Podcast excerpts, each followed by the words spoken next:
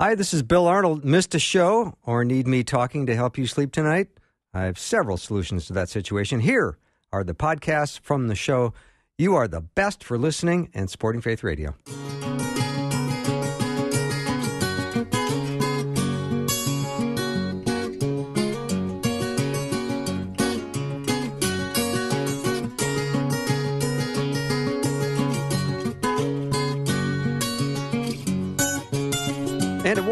To Afternoons with me. I'm Bill Arnold. So glad that we're going to be having this next couple of hours together. You know, God created a universe that was good and free from sin. How amazing was that? And then God created humanity so he could have a personal relationship with him. So Adam and Eve ended up sinning and, and therefore brought evil and death into the world. And then evil just increased until there was only one family in which God found anything good. God sent uh, basically a big old flood to wipe out evil. But he delivered Noah and his family, along with all the animals in the ark. Then, after the flood, humanity pretty much began to multiply and spread throughout the world. But God chose Abraham, through whom he would create a chosen people and eventually the promised Messiah. And of course, that chosen line was passed on to Abraham's son, Isaac, and then Isaac's son, Jacob. And as we've been going through Genesis, I have just been uh, loving this study with David Wheaton. And as we study Genesis, we realize how incredibly relevant it is to today. And we're going to continue our discussion on Genesis with our special guest, David Wheaton. David, welcome with you, Bill. That was a really good summary of Genesis. Well, you know, we've been at this for long enough that it's probably wise to just recap every now and then, just to bring all the listeners up to speed. And I didn't, I didn't, I could have probably kept going, but um, I figured I don't want to keep you on hold for very long. Well, that that's okay. I mean, it's it, this this first book of the Bible. There is so much in this book, and incredibly, even though it happened six thousand years ago, about uh, there's so much that's relevant in each of these stories of these these great biblical characters that are not only featured, by the way, in Genesis, but as we're going to find out today, uh, they're also mentioned many times in the New Testament as examples for believers today. Hmm. So let's uh, let's touch base with what we did last time. I think it was a couple of weeks ago. We talked about uh, chapter 24, and that was the marriage of Isaac to Rebekah. Right. So Isaac was the the promised son uh, that Abraham and his wife Sarah had to wait for decades for, and they doubted and they didn't think it was going to happen. And God had promised the whole. Uh, he was the son of promise that there'd be land, there'd be seed, there'd be blessing. You know, through Abraham, and Abraham's the example of faith for believers of all time. He believed God and was reckoned unto him to righteousness. In other words, we're not saved by our works. Works are evidence of our true faith, not the means of, of gaining salvation. So there's so much in Abraham, but they couldn't have the son. They were way, way past childbearing age. Uh, and, and finally, uh, they have they have Isaac, the son of promise, mm-hmm. and of course they're just so thrilled, and God has brought to pass what He has promised for so many years. But then in, we see in Genesis four that now Isaac has has grown up, and the, one of the key points from our last discussion I actually just wrote down three. Uh, the first key point was that Abraham and Sarah were very, very intent on making sure that Isaac married someone who was of the same mind, the same faith. And they lived in the land of Canaan. They didn't own land really that. They didn't, you know, the Jews weren't in the land, they didn't own it. That was later in the conquest with Joshua. So this is before that. So there are lots of other uh, peoples and tribes and so forth living in that area who worship false gods. And Abraham and Sarah absolutely did not want Isaac to marry one of the women, uh, the girls from his own land, because they knew that if he married someone who didn't follow their same God, that there would be problems for Isaac. And they knew that Isaac was a son of the promise. And so, right there in Genesis 24, uh, you know, as Abraham's getting older, he's getting close to death. He tells his servant in, in Genesis 24, he said, Please place your hand under my thigh. He's going to make him take an oath. Mm-hmm. I will make you swear by the Lord, the God of heaven and of earth, that you shall not take a wife for my son from the daughters of the Canaanites, who were the people you know around where they lived. But you will go to my country and to my relatives, and take a wife for my son Isaac. And his relatives had come from the land, the city of Ur, and they had tra- they had um, they had been transported up to another place called Haran. So all his relatives lived. I think it's probably a couple hundred miles away, a long way back then. That wasn't easy to get there. So he was telling his servant to go back to where he had grown up with his brothers, where his family was living, and take a wife from his relatives there, uh, and then bring her back uh, down into Canaan. He didn't want Isaac to leave the land because there, that was where God had told him he must stay in the land of promise.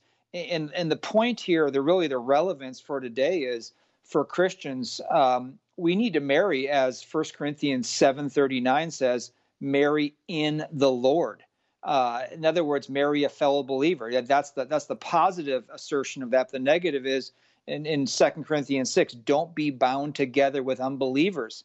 Uh, you know, there's there's a spiritual bonding that takes place uh, more than anything else in, in, marriage. And Isaac or, and Abraham and Sarah knew this, and so it was of their their greatest concern that who Isaac was going to marry. And of course, there was this was this was an arranged marriage back then, but they wanted to make sure that he married someone in the Lord. So that that's one big thing we got from the chapter last time. I'll just give a real brief one. I'll just do one more. Was the rest of that chapter when the servant goes up to to find a, a wife for Isaac? Uh, he prays on the way uh, about God making this clear to him. How am I going to know which girl it is, and how am I going to know how to do this? And he asks very specifically that God would show him that the girl that comes out and offers to water himself and his camels, and and asks him, invites him back to the home. That this would be well, this is exactly the way it happens. They go up there and this this girl comes out uh, and she does exactly as the servant had prayed and the whole story is one of god's providence and going hundreds of miles away and and coming across this girl who who does exactly as he had prayed and then her coming back uh, to the promised land of canaan uh, with the servant and being introduced to isaac and it's an incredible love story but it's really about being married in the lord and how important that is and how god's providence is the way he ordains the circumstances of life works things out. Mm-hmm. Wonderful summary, David. All right, let's move on. Let's talk about Abraham and how did he finish his race? Yeah, and that's always a it's always a question I think that we all should consider. You know, the, the race of life. Um, it's like a marathon. It's a long race. There's ups and downs. There are times that are good. There are times that are bad. And uh, you know, how do we finish the race? It's not how you start. It's it's really how you live and how you finish. And so in Genesis 25, as we go to the new material for today, we see that toward the end of his life, this, this great stalwart of the faith, Abraham actually decides to, we were just talking about marrying in the Lord. Well, Abraham takes another wife. And so now a third wife he's had. He's had Sarah. Uh, he's had, but Sarah's died now. He's had Hagar, uh, which is the one that he married because Sarah wasn't having a child. So back then it was accustomed to to you know marry your handmaid and have a child through her that would be really the child of your real wife but that didn't work out when he had ishmael that was not going to be the son of the promise and here in genesis 25 we see him taking another wife named keturah. And these last two wives hagar and keturah are the what would be the mothers of the progeny that came from abraham that would be today's arabic people. I mean if you think about it it's pretty incredible. I mean like again what's this four or five thousand years ago? And you have the father of this is why the the the Arab people and now the religion of Islam claim uh, Abraham as one of their as their forefather basically because he was uh, Abraham not only was married to Sarah from which the Jews and that those people came from but also he was the father of Hagar and Keturah and their sons and so you know the, the 12 princes of Ishmael came out of uh, Abraham and Hagar and so th- this conflict, by the way, that happened way back then because there was conflict between Ishmael and Isaac. I mean, we still see this conflict today. So, from a negative standpoint, there was, I think, what I would consider a poor decision made uh, by Abraham at the end of his life. But then, yet again, we see God's grace when Abraham dies. He was 175 years old when he died, older than obviously we live today, uh, much shorter than the time before the flood, of course. And it says this about Abraham in, in uh, Genesis chapter 25. He breathed his last and died in a ripe old age, an old man and satisfied with life, and he was gathered to his people. And interestingly, in verse 9, it says, Then his sons Isaac and Ishmael, who previously had been at odds with each other came together and they buried him in the cave of Machpelah, where Abraham was buried with Sarah, his wife, who had pre predeceased him. It came about after his death of Abraham that God blessed his son Isaac. So I think it's really a good summary of the, often the way we live our lives. We strive to follow God, we do the best we can, but being fallible, sometimes we go wrong ways. But we see God's grace here that Abraham was a man of faith. No doubt he had repented of his sin and was in a right relationship with God. And there was not only blessing at the end of Abraham's life, but there was blessing to his family as well, especially to his son Isaac. Mm-hmm. David, one of the things I, I can think of so relevant to today that we can trust God to handle all the details of our lives. I mean, God can take any situation, whether it's hopeless or feeling desperate to us. You look at Abraham and Sarah being childless, and God can do amazing things if we trust and obey. That, that's exactly right. You, we've been talking about the life of Abraham. I mean, just consider what you know the fact that he married uh, wives he shouldn't have, or the, the story of when he went to go sacrifice his son Isaac, or the doubt over having Isaac in the first place, and his nephew Lot in Sodom and Gomorrah. I mean, th- this man had an unbelievable life.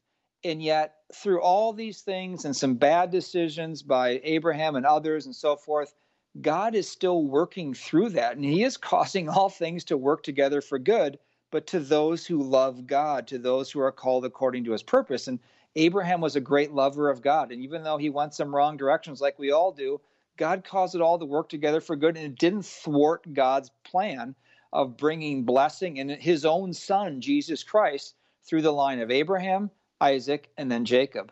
Mm-hmm. God always has and always will bring about a, a greater good if, if we have faith in him and his sovereign plan for our life.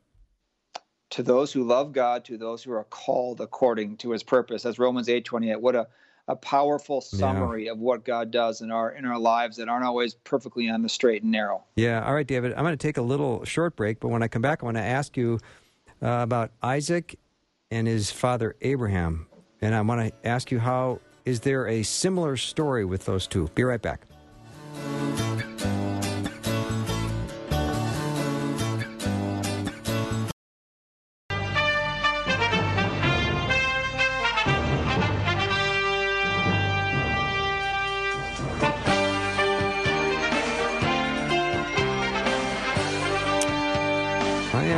With David Wheaton. We're talking about Genesis as we've been doing for months and months. Loving it. So, David, uh, how is there a similar story with Isaac and his father, Abraham? Oh, it, it's it, it's amazing. You know, in, in our regular lives, people know this that you're part of a family, and you know things that happen to fathers often, you know, affects very deeply what happens to sons and and, and the children and the grandchildren. There's mm-hmm. things repeat repeat themselves, and it was no different with Abraham and then his son Isaac and in Genesis 5, 25, we're talking about, uh, it starts to go into, you know, Abraham dies. We just talked about that. Then the, the story focuses now on his son Isaac. And Isaac's wife, here's the first similarity, is barren. Just like Sarah, Abraham's wife, was barren for a very, very long time, couldn't have any children. So was Rebekah. And so they're they're they're going through the same childlessness that uh, Isaac's father and mother went through uh, and they pray about it. Isaac prays about it and finally conceives uh, not just one child, but twins. And this is now the beginning of the story of Jacob and Esau, or actually Esau and Jacob, because Esau is the firstborn. They're they're they're they're twins. And not only are is it a similar story of Abraham, uh, you know, being childless, like Isaac being childless, but now there's a brotherly conflict, just like the, the sons of Abraham were in conflict with each other, of Ishmael and Isaac now the sons of of uh, Isaac, uh, who are Esau and Jacob, are going to be in conflict with each other. So there's two similarities right there, just the way history repeats itself. And then there's a third problem here, uh, Bill, is that it says in Genesis 25, 27, when the boys grew up, Esau became a skillful hunter, a man of the field, but Jacob was a peaceful man living in tents. Now, verse 28. Now, Isaac, the father, loved Esau because he had a taste for wild game. But Rebekah, his wife, loved Jacob. Now, it doesn't take too much discernment here to see where this is going. We have a, a Esau had a favorite child, and, and so did Rebekah, and this is going to, they've already, uh, there's going to be, there's, in other words, the conflict that's coming is very, very obvious. Like what, what is going to happen here? You, you, and, and the lesson for us today is parents need to be extremely careful about not choosing favorites among their children. And by the way, it's easy to say, oh, I don't have any favorites in my kids. I love them all the same. But that's actually very hard to do because kids don't turn out the same way. And if we're, I think if we're all honest, you know, it's always easier to love the child who is well behaved, who does what we want him or her to do, and you know, is is the one who who's close to us, rather than the one who's the rebel. Uh, and and this is the case here with with Jacob and Esau. You know, Isaac loved the outdoors, the fields, and so he loved Esau. And his mother loved Jacob because Jacob liked to stay around home and probably be in the kitchen and cook and do that sort of thing. So, but the lesson I think is for parents today is we need to take a lesson from this story and be very, very careful and be able to really be honest with ourselves as we evaluate how we interact with our, our children if we have multiple children. And that, yes, it's hard to treat children the same, especially when they treat us differently, but at least we need to try to extend the same amount of grace and forgiveness uh, and focus on each of our children so it doesn't lead into the kind of the story that the story of Jacob and Esau is going to lead into. Mm-hmm. David, is this an example of role modeling, or do you have any thoughts on the concept of the generational sin? You mean like to the third and fourth generation? Yes. Mm-hmm. Yeah, I mean p- potentially. Yeah, I, I think probably more just more simply even than that. Um, I, I, think it's just a case of you know we're flawed again. Yeah, right. And we we tend to like those who like us and treat us well. And when children rebel or disobey, you know that makes us angry it makes us dislike them at certain times we still love them but we can dis you know dislike them and show favoritism favoritism toward the one who kind of sticks around home but we just need to be very very careful of doing that because that was one of the things not the only thing but one of the things that led to this huge conflict that's about to come up between jacob and esau. Yeah. All right. So esau trades his birthright to jacob. Why is that so so significant?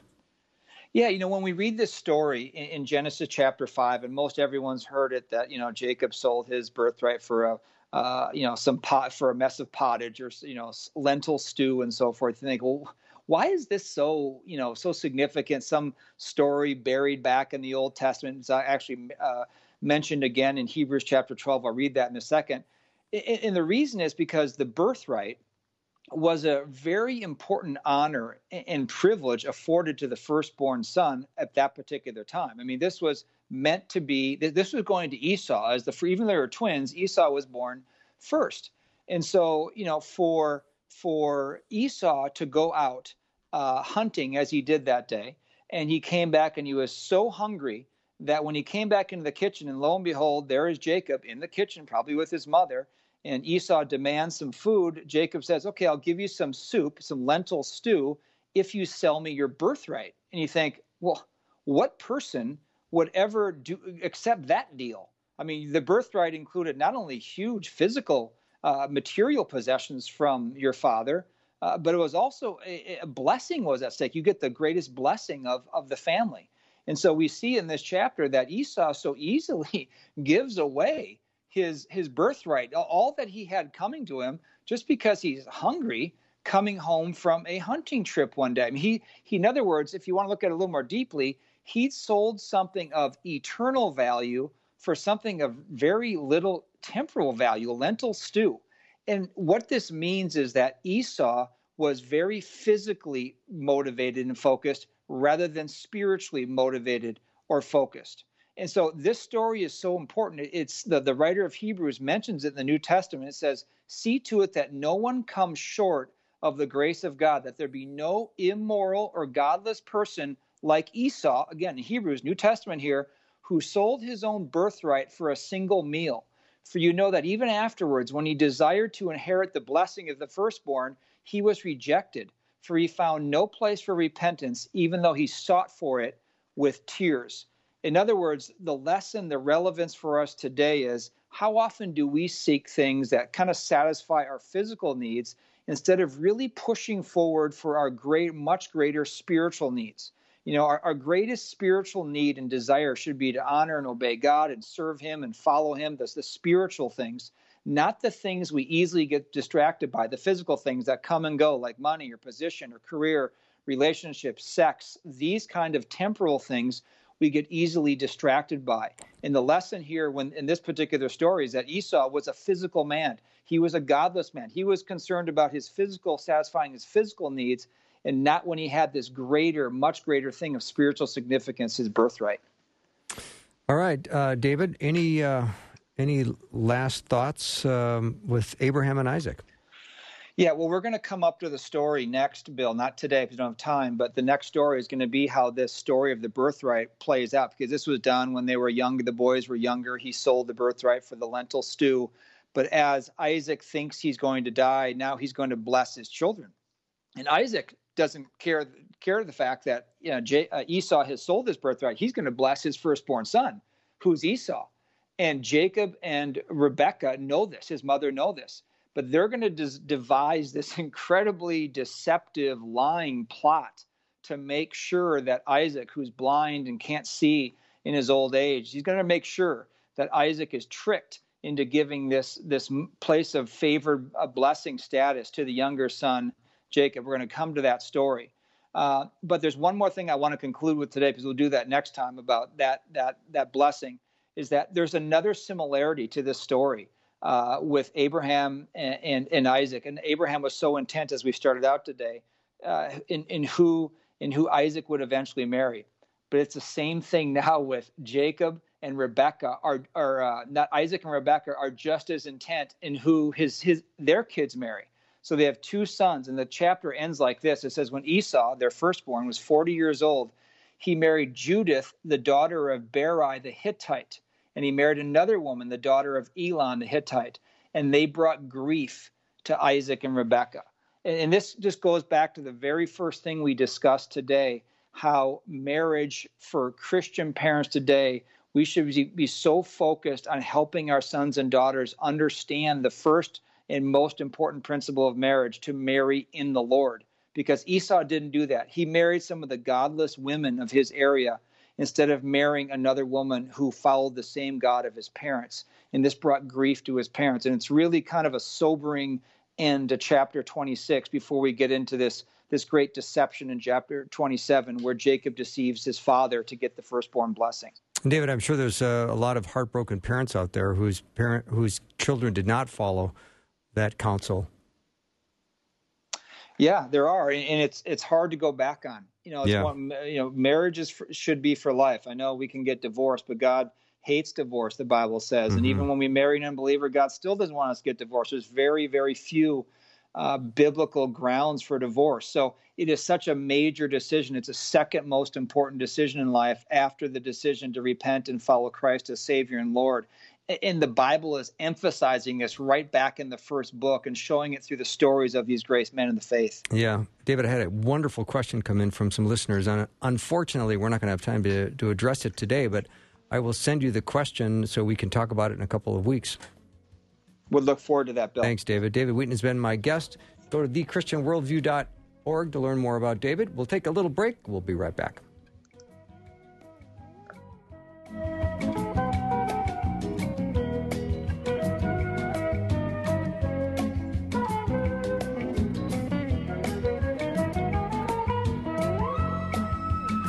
On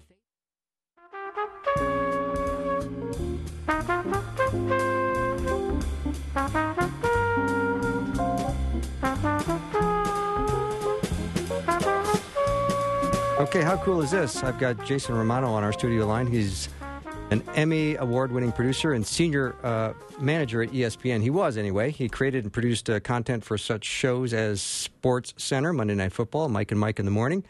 Sunday NFL Countdown, College Game Day, and M- MLB All Star Game, and many, many more.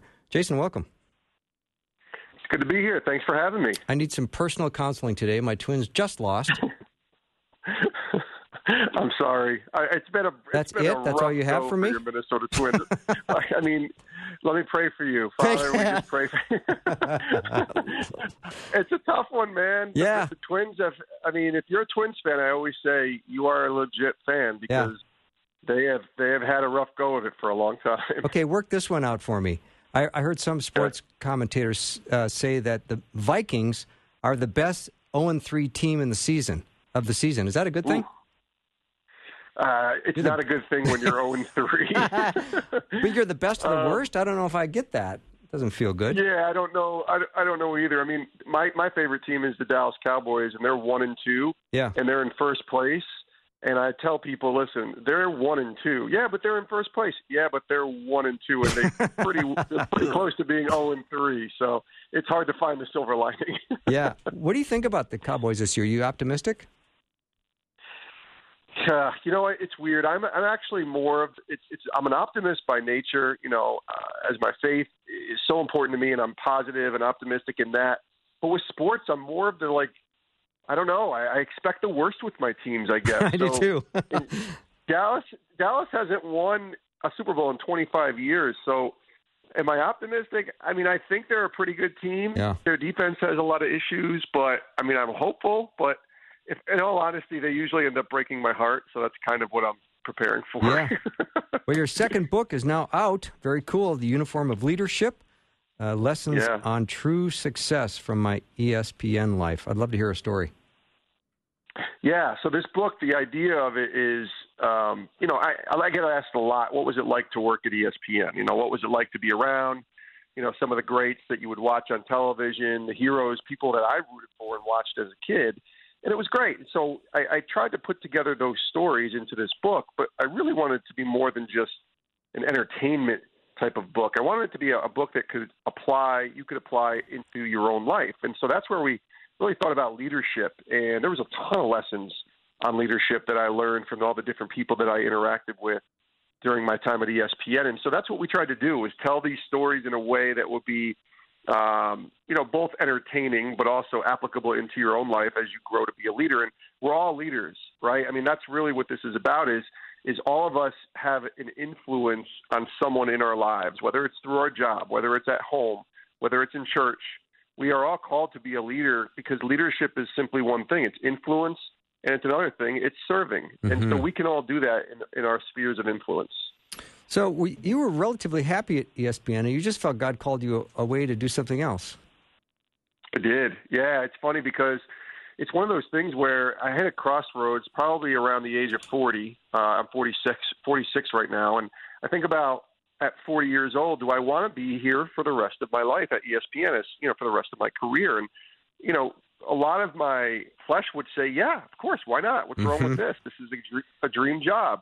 But I just felt God really speaking in my spirit, no, not an audible voice or anything, but saying, listen, I, I want you to do more for me.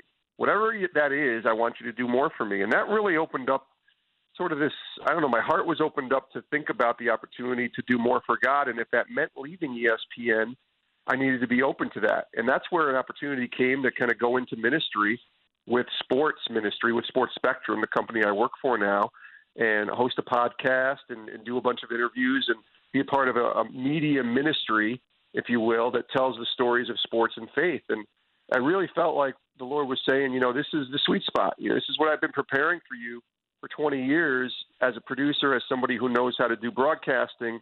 But now you can do it for a greater purpose. And so we've been doing this sports spectrum thing now for three years, and it's been a real, a real blessing to me. And I feel like I'm, I'm truly living out an even, an even greater purpose than I was when I was at ESPN. Mm, I would, I would agree, and I'm, I'm standing up and cheering for you right now, Jason. Just so you know.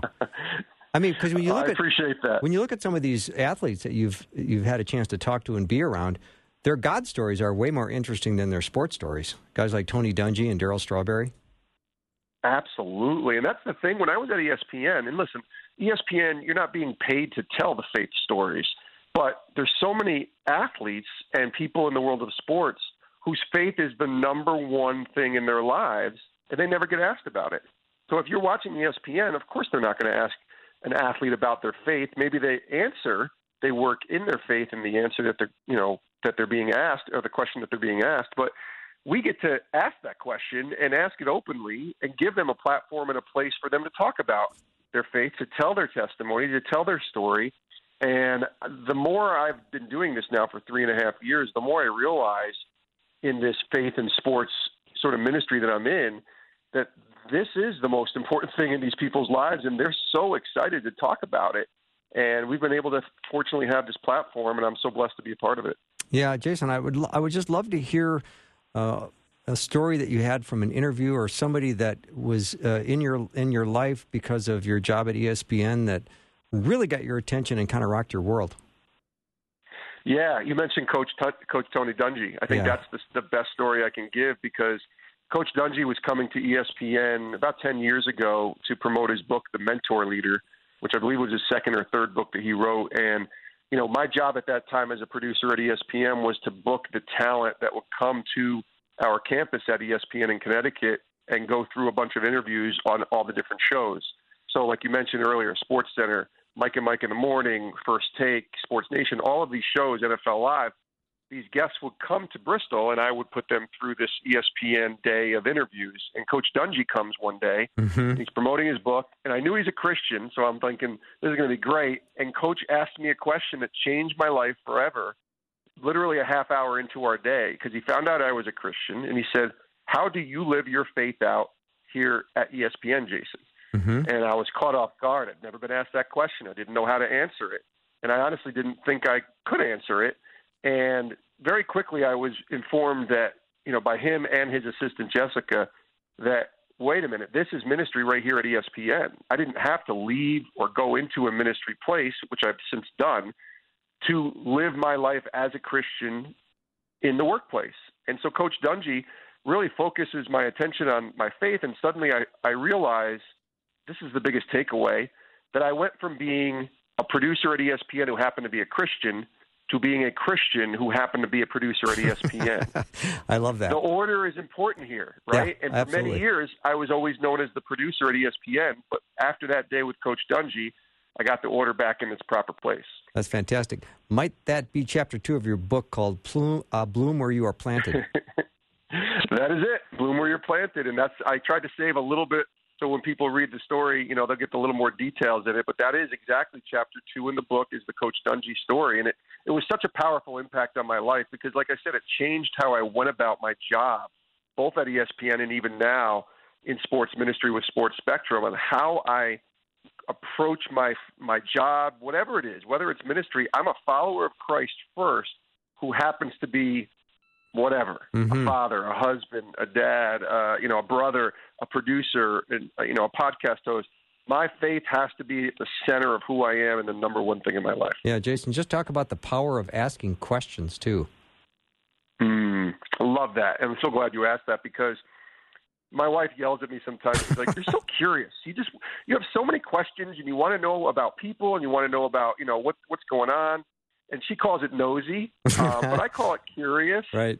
Just my line, but I think it's a it's a powerful thing because when you ask somebody about them, a it makes them feel important, like they that they matter, that they have purpose, and b it gives them a platform and a chance to tell their story. And we all have stories.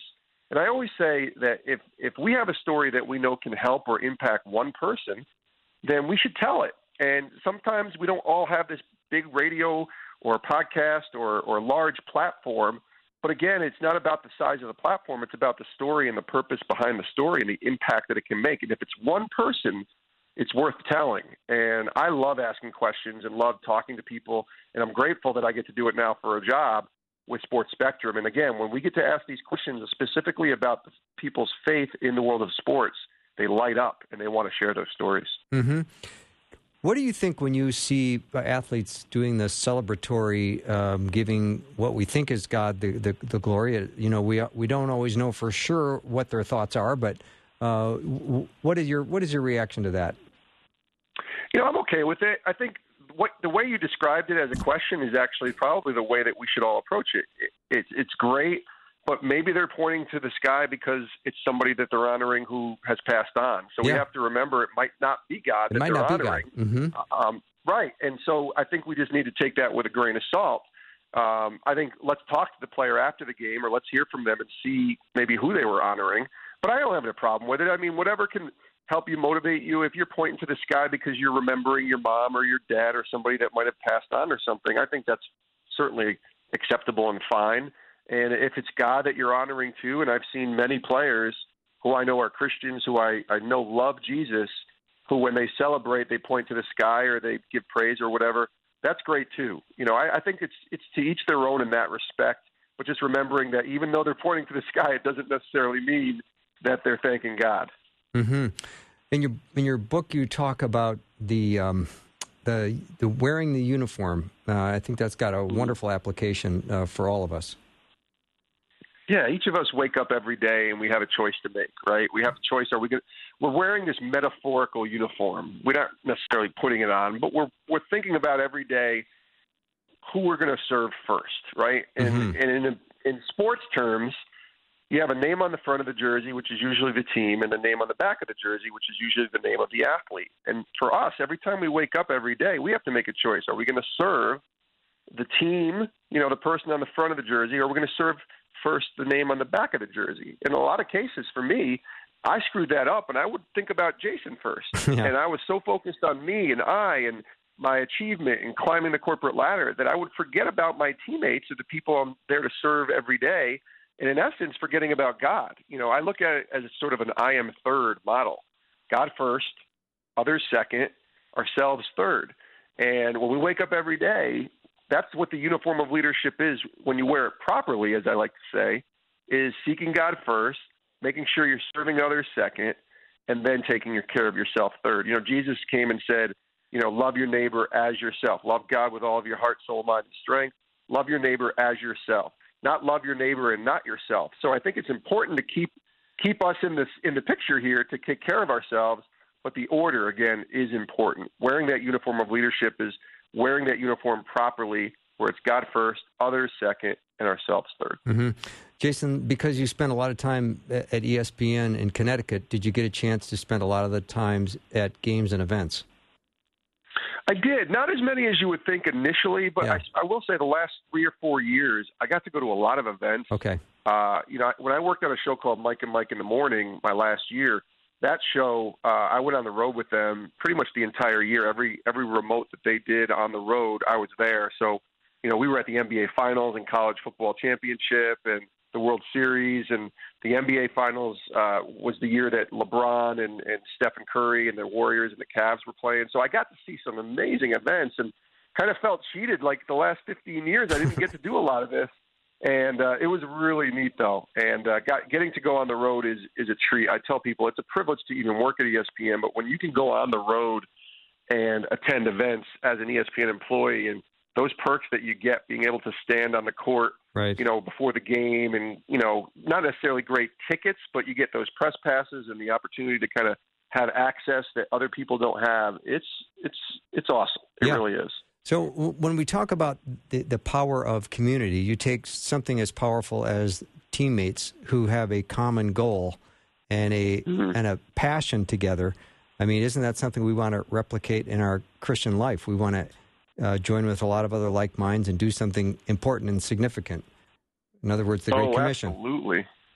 Absolutely. Listen, I mean, we are wired for community. You know, my brother actually once called it common unity. Community is that word, common unity, which is we all find unity in the body of Christ and a common goal or common, you know, uh, purpose, which is to serve God and to serve Christ. So there is no doubt I wouldn't be where I am today as a follower of Christ, which, you know, I've been a, a follower of Christ now for 19 years. I was 27 when I became a Christian, and I could never have done this Christian life alone. I mean, if I did, I, I would I would have spiraled out of control and probably ran into way more, way too, way too many walls. If you want to know the truth, but because I had those people around me to disciple me, to keep me accountable, to walk with me in, in situations that are are good, but some of the not so good either. You just it's so important to have community. You know, we are a part of a life group at the church I attend here in Connecticut, and you know that sort of mini church, small church of ten to twelve people that you can just do life with. It's invaluable. It Yeah. really is, and so community is so important to me. Obviously, it's important. I think in our in our work, you know, we can't do or accomplish a lot of things in our jobs alone. Uh, but even more in our faith, we can't do anything alone. We we obviously need Christ first, but we need those people who follow Christ to be with us and to learn and to grow and to just be a part of this because it's it's hard to do this thing alone. Yeah. My awesome guest is Jason Romano. He's written a book called The Uniform of Leadership Lessons on True Success from My ESPN Life. We'll take a short break. We'll be right back with Jason.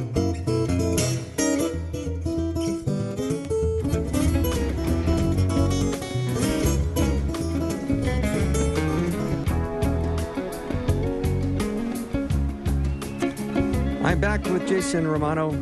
A couple of books. The latest one is The Uniform of Leadership Lessons on True Success from My ESPN Life. One of my uh, regular listeners, uh, Jason Terry, said, I'm, I'm trying to feel some sympathy for Jason over his Cowboys but he's disappointed. but he's, he's, disappointed they haven't won a Super Bowl in 25 years. Uh, he does, does he know he's talking to uh, fans of a Vikings franchise that have never won a Super Bowl? that's true, Bill. I guess I didn't think about that. yeah, oh, that's funny. All right, let's go back to some leadership. This is uh, this is something you have to kind of do every day, isn't it? It is. It's a daily. It's it's almost like the way that we approach our walk with Christ, right? Like every day we have to be intentional in our relationship with the Lord. You know, we have to prioritize Him. We have to be disciplined. Um, we have to sacrifice all of those things that you hear, you know, when you're in the church. It's very similar with our leadership ability. It's a daily discipline. It's something that, you know, if we let, uh, you know, if we get so focused on the end goal, we miss the journey, and we're focused on achievement and success, that we miss the daily opportunities to serve and to love. And you know, I, I call it the slow drift. You know, in in in uh, in faith, if we're not careful, we can slowly drift away. It's usually not a straight, direct fall in people who walk away from Christ. It's usually that slow drift mm-hmm. of people just kind of not going to church anymore. Eh, maybe I'll just miss this week, maybe miss next week, and it slowly drifts away. I believe leadership is very similar.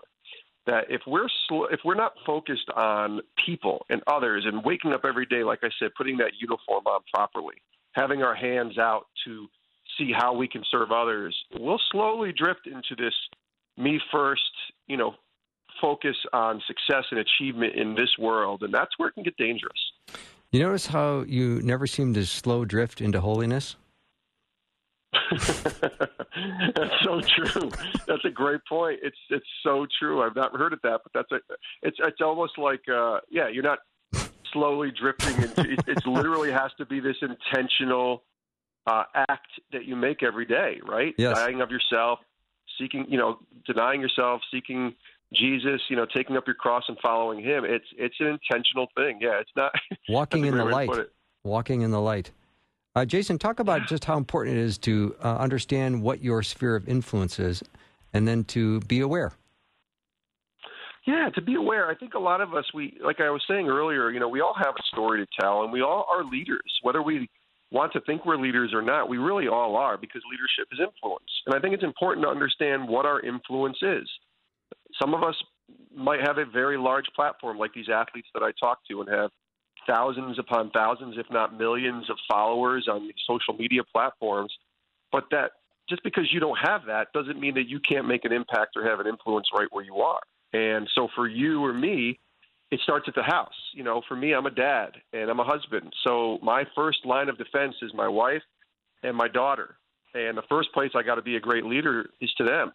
And what is being a great leader? Well, in a lot of ways, it's being available and serving and understanding my place and my role here with them. And my greatest responsibility as a leader is my daughter. I, I really believe that. And, you know, I, it starts with her. And so I could be the best leader I can be at ESPN or at Sports Spectrum or as an author or anything. But if I'm failing at home, then I, I'm not doing it properly. I'm, I'm messing up. I'm missing the point. So I think it's important to look at our influence in all spheres of our life, not just in our jobs but it, literally at our homes. I've seen, unfortunately, way too many people at ESPN who were workaholics who who would work 12, 15 hour days and every day and be so focused on their job. And listen, I respect the heck out of people who can do that. But in off, often in cases, their marriages were crumbling, or you know their their relationships with their kids just weren't there. And uh, then I think about asking them the question: Well, was it worth it? You know that you climbed the corporate ladder and you were always working hard to to provide and to take care of your family, but at the same time you were neglecting because you know you weren't around or you weren't there. And so, and I know that's hard for a lot of people because you know our jobs are you know can consume us. But we have to remember our priorities and our influence in terms of our relationship with God. But then it's really it starts with our family, and then understanding the influence that we have when we walk out of the door every day. That's awesome, Jason. I assume you don't have to be a sports junkie to like your book. in fact, you do not. And that's the goal. The goal was to write this for people who would have no interest in sports just as much as those who would like sports. Now, listen, if you love sports, it'll probably resonate a little bit better. But you don't have to know anything about sports, or like. In fact, I I always joke. My mom loves the book, and she doesn't care about sports.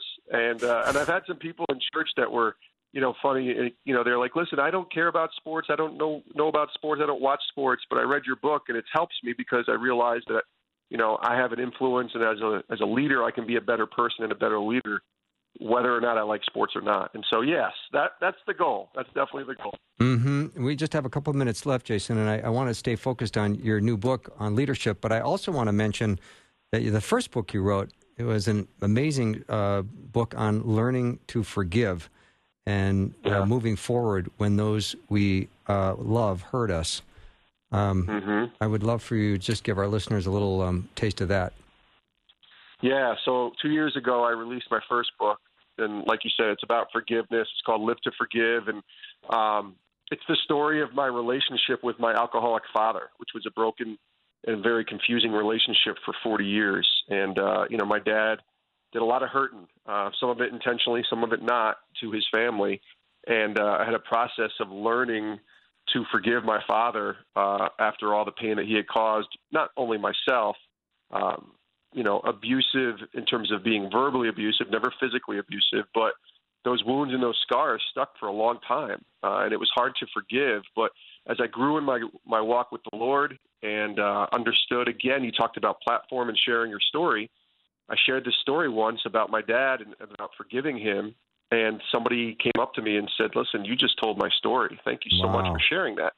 And I realized, oh my gosh, like my little forgiveness story with my father, as small as I felt like it was could help someone else. And so that led to eventually writing this book. And uh, that's what it's been the last couple of years is really going through this journey. That's what forgiveness is, right? Even though God commands us to forgive every single time, for so many of us, it's a process, it's a journey, and uh, it's something that, again, we have to work on every single day.